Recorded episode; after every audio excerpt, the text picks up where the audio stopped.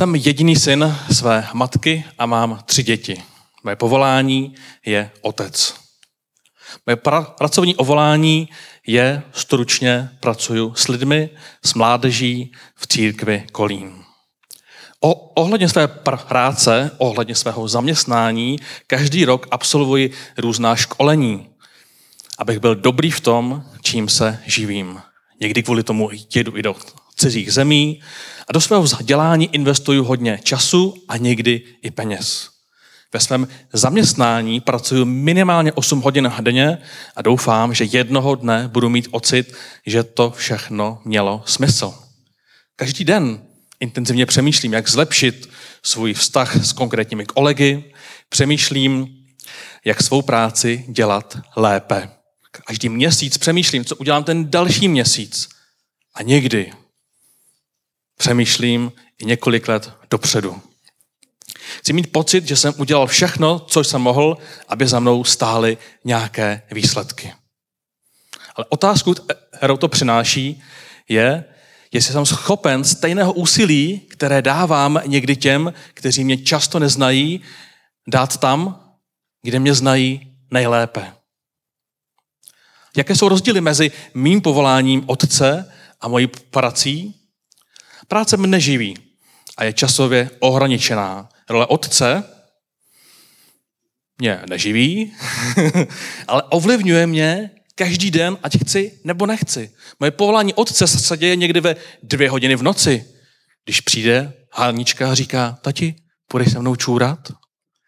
Někdy běžíme s dětskem v potmě, náručí, doufajíc, že obsah žaludku stihneme vyklopit na konkrétní místo. A někdy zůstanou špagety na zdi. Někdy mě povolání otce zastihne ve dvě hodiny odpoledne, kdy si můj produkt, který jsem vyrobil, eh, spletl nástupiště a je 50 kilometrů od domova a já najednou musím všeho nechat a začít to řešit. Někdy spolu trávíme celý víkend, koupání v bazénu a někdy se zánětem čehokoliv v nemocnici. Povolání otce je jedním ze smyslů našeho života a jednou dokonce zjistíme, že co jsme zaseli, to budeme sklízet. Srovnám-li však, nebo srovnám-li tedy investici do toho být dobrým ve své práci a být dobrým v roli povolání, nebo v, být dobrým v roli otce, v tom povolání, které zdaleka někdy přesahuje těch 8 hodin denně, nacházím různé nesrovnalosti počet knih a míra vzdělání v tématu hmm, práce a toho, jak se starat o svůj domov, se prostě různý. Počet hodin, kdy přemýšlím nad tím produktem, který jsem doma splodil, nad jeho budoucností a nad tím, co prožívá, se prostě někdy může dost lišet. A přesto práci můžu změnit kdykoliv, ale svoje děti ty se mnou budou celý život. Rodina je chlapi to nejlepší, to nejcennější, co máme. Rodina nám dává energii, když slyšíme ta slova, ty jsi ten nejlepší táta na světě. Vychutnáváme a pak někdy přijde věta, už můžu bonbon, už můžu na počítač, probereme, říkáme to tak, myslel jsi je to vážně? Ale jo, jo, jo, jo, tati, určitě jsem jí myslel vážně a můžu na ten počítač? A my si teďka přečteme příběh, který mluví o otci, jehož dva synové jsou naprosto rozdílní, nečekaně, a ani jeden nechápe, jak otec přemýšlí o životě. No, co k tomu někdy dodat. A pokusíme se od tohoto otce, od tohoto příběhu naučit tři dovednosti. Příběh se nachází v kontextu dalších dvou příběhů, které je dobré si pro úplné porozumění říct. Budeme číst příběh z Lukáše 15. kapitole, kde jsou tři příběhy, kde se něco ztratí. Kdy jste někdy, kdy jste něco ztratili naposledy? Tento týden ztratili jste něco? Čas. Klíče, peněženku, Bible mluví i o tom, že něco ztrácíme. Tady té kapitole jsou tři, tři příběhy, kdy se ztratí jedna ovečka ze sta, kdy se ztratí jedna mince z deseti a příběh graduje k tomu našemu příběhu, kdy se ztratí jeden syn ze dvou. Celá kapitola mluví o boží touze hledat, co se v životě ztratilo. A tím, kdo je opravdu ztracen, se samozřejmě dozvídáme, že býváme my, my jako boží děti. A než si toto uvědomíme, eh, prožíváme, že život, nebo než si uvědomíme, že jsme ti ztracené boží děti, můžeme mít ocit, že ten život možná nemá úplně hluboký smysl, že jsme se možná narodili, objevili se v běhu dějin na pár chvil a najednou máme opět zmizet. A ten případ říká, že Bůh neustále hledá cestu, aby jeho děti pochopili, že jsme součástí něčeho většího, něčeho krásného a že náš život na pár let na zemi, ať už těch let je pět, dvacet nebo osmdesát, má význam. Jsme hledáni a nalezeni Bohem Otcem, který poslal svého syna Ježíše, aby nás přivedl zpátky domů. To je poselství celé této 15. kapitole a my se podíváme především na příběh o takzvaném marnotratném synu. A tak Lukáš, 15. kapitola. Jeden člověk měl dva syny. Ten mladší řekl otci, oče, dej mi díl majetku, který mi náleží. A tak jim rozdělil své jmění. Za pár dní mladší syn prodal všecko a odešel do daleké země, kde svůj majetek promrhal rozmařilým životem. Když všechno utratil, nastal v té zemi velký hlad a on začal trpět nouzí. Později se uchytil u jednoho občana té země a on ho poslal na pole pást prasata. Toužil se najíst alespoň lusku, které žrala ta prasata, ale nedostával ani to. Nakonec přišel k sobě. Řekl si, kolik nádeníků má u mého otce jídla na zbyt a já tu umírám hlady. Vstanu, půjdu k otci a řeknu mu, otče, zřešil jsem proti nebi i proti tobě. Už si nezasloužím být považován za tvého syna. Udělej mě, prosím, udělej mě jedním ze svých nádeníků. A tak vstal a vydal se ke svému otci. Otec ho spatřil už z veliké dálky. Asi byl na Kolínsku, kde je velká rovina. A pohnut soucitem přiběhl, padl mu kolem krku a zasypal ho polipky. Otče, řekl syn, zřešil jsem proti nebi i proti tobě. Už si ne, nezasloužím být považován za tvého syna. Otec však nařídil svým služebníkům, přineste nejlepší šaty a oblečte ho, navlékněte mu prsten a obujte ho, přivejte vykrmené tele a poraste je. Jesme, oslavujeme, neboť tento můj syn byl mrtev a ožil, byl ztracen a je nalezen. A tak začali oslavovat. Starší syn byl zatím na poli. Když se blížil domů, uslyšel hudbu a tanec. Zavolal si jednoho ze služebníků a ptal se, co to má být ten mu řekl, no přišel tvůj bratr, tvůj otec porazil tučné tele, že ho má zpátky živého a zdravého. Ale on se rozhněval a ani nechtěl jít dovnitř. Když za ním vyšel jeho otec a prosil ho odpovědět, mu, podívej, kolik let ti sloužím, nikdy jsem nezanedbal jediný tvůj příkaz a ty jsi mi nikdy nedal ani kůzle, abych se povesel s přáteli. Když ale přišel tenhle tvůj syn, který prožral tvůj majetek s děvkami, Porozil si pro něj vykrmené tele. Synku. Synku. A když si představíte, že tohle tomu pravděpodobně říkal 10 let, 20 let, 30 let. A ten otec znova přichází a opakuje mu, jak přemýšlí. Synku, ty jsi stále se mnou. Všechno, co mám, je tvé, ale oslavovat a radovat se bylo na místě, neboť tento tvůj bratr byl mrtev a ožil, byl ztracen a je nalezen. Dva synové, kteří vyrůstají ve stejném prostředí. Každého vychovává stejně a přesto ani jeden nepochytí, jak jejich táta vlastně přemýšlí. Jeden od něho utíká a druhý se mu pořád snaží zavděčit. Vidíme, že Ježíš si v příbězích, které vypráví, nehraje na vytváření dokonalých postav. A ona celá Bible je tak trochu plná frustrovaných tatínků. A než budeme pokračovat v tom příběhu, v tom marnotratném příběhu, pojďme se odívat alespoň na jednoho opravdového otce ze starého zákona. Jeho život nám bude dokládat, že život víry není nic automaticky do, do, dokonalého, že ani otcovství ve víře není automaticky něco, co jde samo. Podíváme se na otce Jákoba, syna Izáka, syna Abrahamova.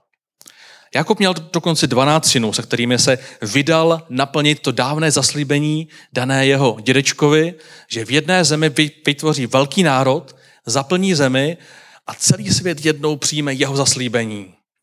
Třetí generace, která si nesla tady ten příběh, tady to očekávání. To zní úžasně, ne? Proství vždycky zní úžasně. To bude život, říká si Jákob. Když dostanete takové takovou prorockou nakládačku, ale máte pocit, že to půjde jako o, o másle, ale vy, kdo znáte ten příběh, možná ani nechcete teďka slyšet, jak ten život proběhl, protože se s tím příběhem, s tím jeho otcovstvím někdy ani nevíme rady. Když to jenom rychle schrnu, ty synové v jeho rodině byli trošku šílený.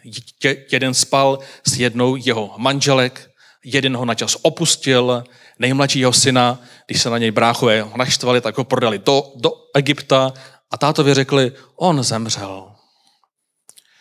Když jejich sestře bylo učiněno bezpráví, oni hned vyhladili celou vesnici. Taková povedená boží rodinka. Pokud do toho zamotáme ty všechny kulturní a dobové aspekty, pořád je to dost divoké. A v čase největší krize, když na celý region tehdejší udeřil hladomor, odešel Jákob s celou širokou rodinou do Egypta, kde najednou našel svého mrtvého syna Josefa a potkává se s Faraonem a čteme. Genesis 47. Faraon se Jákoba otázal, kolik je let tvého života? Jákob mu odvětil, dnu mého putování je 130 let. Léta mého života byla nečetná a zlá, nedosáhla let života mých otců za dnu jejich putování. Když Jákob faraonovi ožehnal, vyšel od něho. Přestože Jákob hodnotí svůj život, že nebyl teda jednoduchý, jak asi očekával, eh, vidíme v tom příběhu, že Bůh celý život kolem jeho života nějak pracoval. Do, dokonce pomohl díky mrtvému, jakoby mrtvému synu odvrátit katastrofu zajímavé vítězství. Protože jeho syn narozený ve stáří se stal tehdejším Safinat Paneach zachráncem světa. A nakonec toho příběhu Jákob na sklonku života vidí celou tu rodinu a vidí, že to rodinné poselství ponesou dále. Ale jednoduché to nebylo. My někdy děláme chybu, když si myslíme, že naše životy přece musí být minimálně dokonalé, že naše otcovství musí být minimálně dokonalé, tak se to nějak očekává, ale když potom čteme tady ty příklady, tak se s tím úplně nevíme rady. Samotné příběhy víry dokonalé rozhodně nejsou. A budeme se postupně vracet k tomu úvodnímu příběhu. Můj osobní problém v tématu tátou, být tátou, je, že nevím jak vy chlapi, ale já si pořád připadám jako dítě. Já si pořád připadám, že jsem včera si teprve přestal hrát s autíčkama a, a teď už si hraju moje děti s autíčkama a, a když by klidně šlo, tak za dva roky můžu být i dědečkem. No, snad to nebudu, ale ta možnost tu je. V prosinci mi umřel můj vlastní otec, kterého já jsem viděl dvakrát v životě. V únoru mě přišel dopis, jestli bych chtěl dědit jeho majetek. Já jsem seděl na balkóně a přemýšlel jsem, jak mě vlastně ovlivnil život bez státy a jestli já vlastně mohu být kvůli tomu dobrým otcem. Pak jsem si uvědomil, že každý, prostě každý máme nějaká svá traumata, na které bychom si mohli stěžovat. Proč nemůžeme být dobrým tátou? Ale život každého z nás jde prostě neúprosně dál. Jákob měl své představy o naplněném životě, ale jak si do něj neuměl naplánovat ty hladomory, trampoty, které mu způsobila jiná rodina, neodhadl chladnokrevnost vlastních synů. Ale když umíral, celá ta rodina byla kolem něj, on jim požehnal a uvědomil si, udržel jsem je pohromadě. A tak ani já nechci dědictví po člověku, kterého jsem v podstatě neznal, ale chci být dobrý tátou těm, které mám teď. Nechci investovat energii do stěžování, že, že já jsem přece nedostal to, co jsem měl, protože mi je prostě 40 a chci udělat to nejlepší, co můžu pro ty, které mám kolem sebe teď. A tak se vraťme k našemu hlavnímu příběhu. Otce dvou synů. Vidíme známou věc. Každé dítě je úplně jiné. 12 Jakubových synů bylo úplně jiných a i dva naši synové z příběhu, který jsme četli, je jako barvy černá a bílá.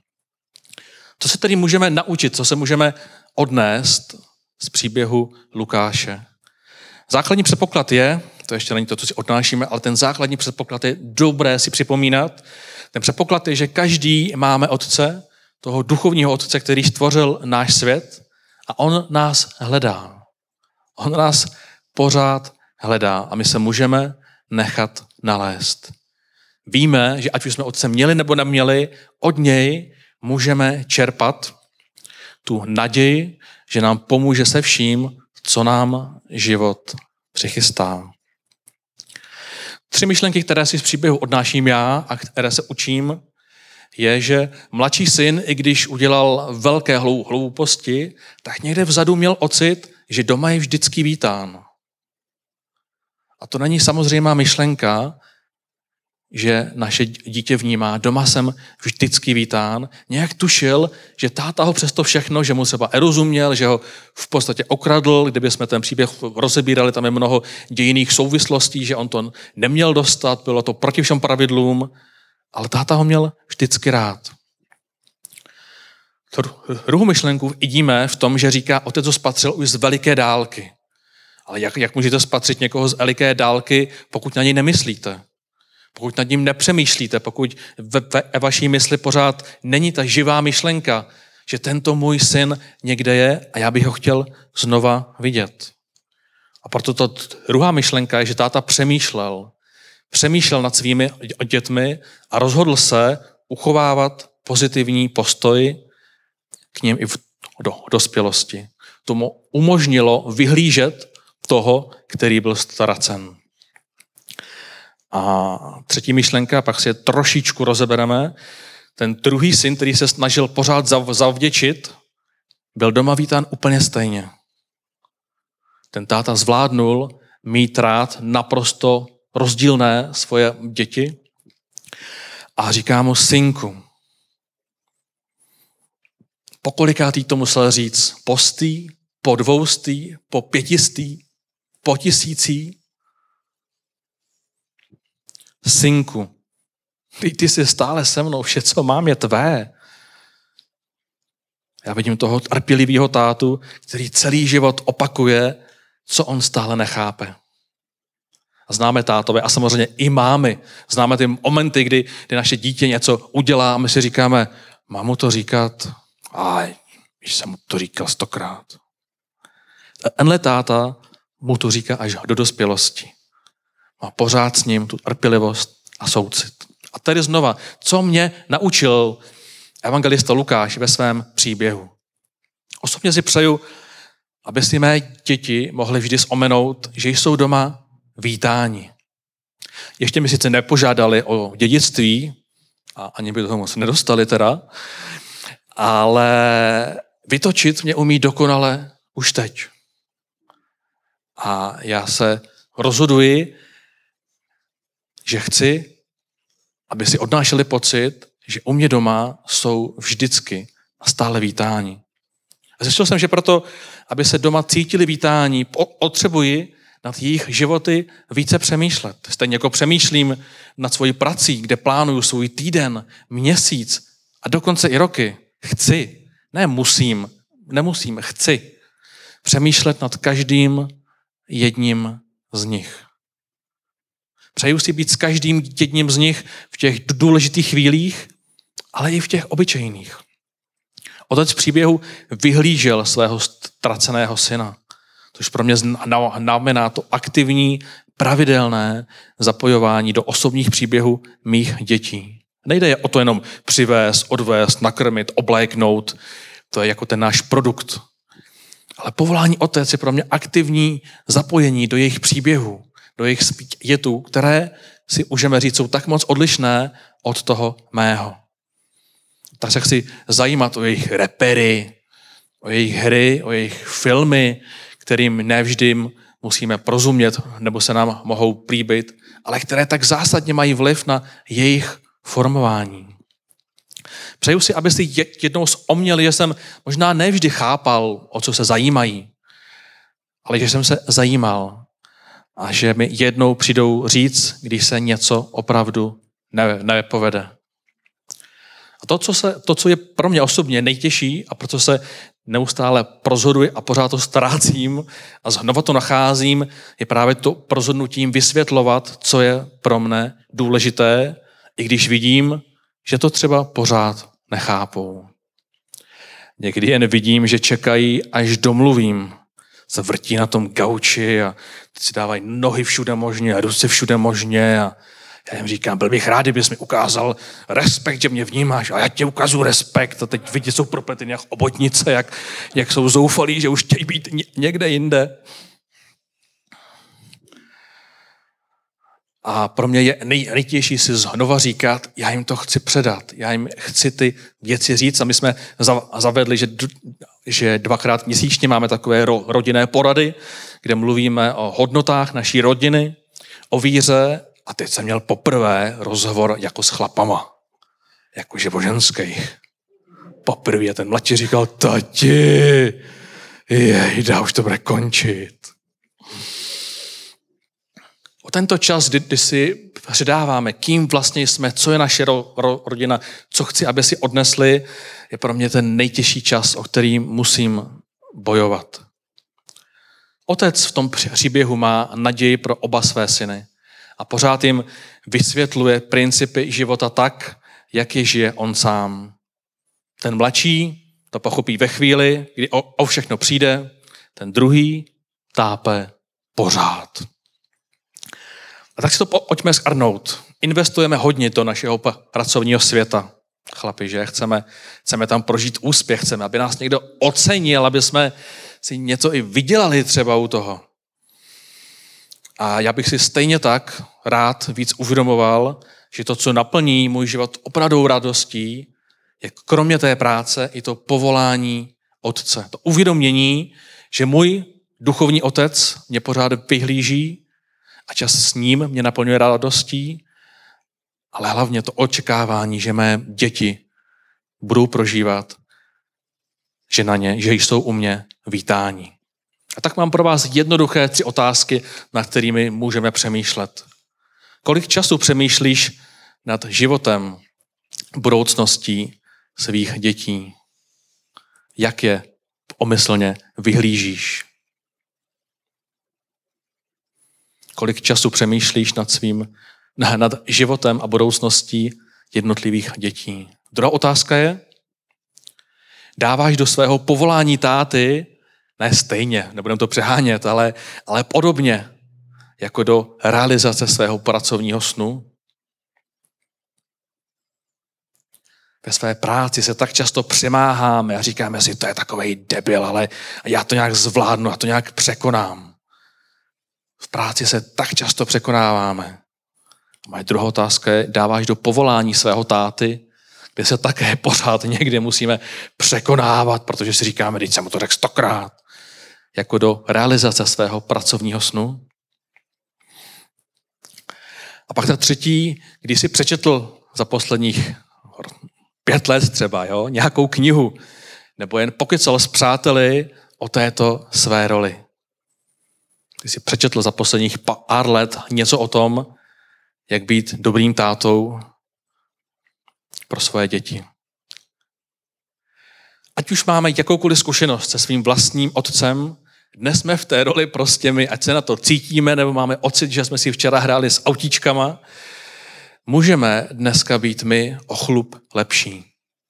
Je třeba si připomínat, že rodina je to nejkrásnější místo na zemi i ta duchovní, i ta genetická a stojí za náš čas a zápas. A útlá knížečka, křesťanská, jsme v úplném závěru, křesťanská psycholožka Milena Mikulková napsala knihu pro muže, což my mužové máme hrozně rádi, když nám žena říká, jak máme přemýšlet a jak máme žít. A ono to stejně platí obráceně. a její muž jí řekl, to nikdo číst nebude. Musíš to udělat ještě trošku jinak. On říkal, co mám teda dělat? Musíš udělat výcuc na dvě stránky. To si ty chlapy možná přečtou. A když tak udělají dva výcuci, možná nakonec, když se jim ten první bude líbit, tak si přečtou i ten druhý. Je to tak. Máme to rádi jednoduše. A její citát, který vám chci nechat na závěr, je Nenechej své děti čekat, až na ně zbude čas. Tvůj čas určuje jejich hodnotu. A tak, protože jsme mluvili i o tom duchovním otcovstvím, že se můžeme od Boha Otce učit, rád bych nám mužům požehnal, abychom, aby nám to šlo o ten chlup líp, než jsme to možná zažili my sami. A tak Ježíši, Bože Otče, eh, Radek nám tady dneska ráno ukazoval, že koncept otcovství není nic nového, ale je to staré jako lidstvo samo. A já chci, Bože, žehnat nám všem, nám otcům, ale i nám všem, protože jsme tvoje děti a chceme tě chápat, respektive učíme se tě chápat jako otce, abys nám pomáhal. Pomáhal v tom vidět vidět naše děti, vidět je jednotlivě, vidět do jejich života. Otci přeju, abys nám pomáhal o tom i víc spolu mezi sebou mluvit, abys nám pomáhal je, i když je nechápeme, tak je milovat. A přeju si, abys nám pomáhal vytvářet to prostředí, kde se naše děti budou vždycky cítit vítáni a abys nás zastavil si přeju ti dát i takové povolení, abys mě vždycky zastavil, aby si nás zastavil, pokud budeme dávat rodinu až na, na to místo, kde je třeba na to reagovat, na to druhé místo. Prosím tě, Bože, Orče, ať tím můžeme více chápat jako otce a ať nás to může otivovat a pozbuzovat do toho našeho praktického života. Amen. Nenechej své děti čekat, až na ně zbude čas. Tvůj čas totiž určuje jejich hodnotu.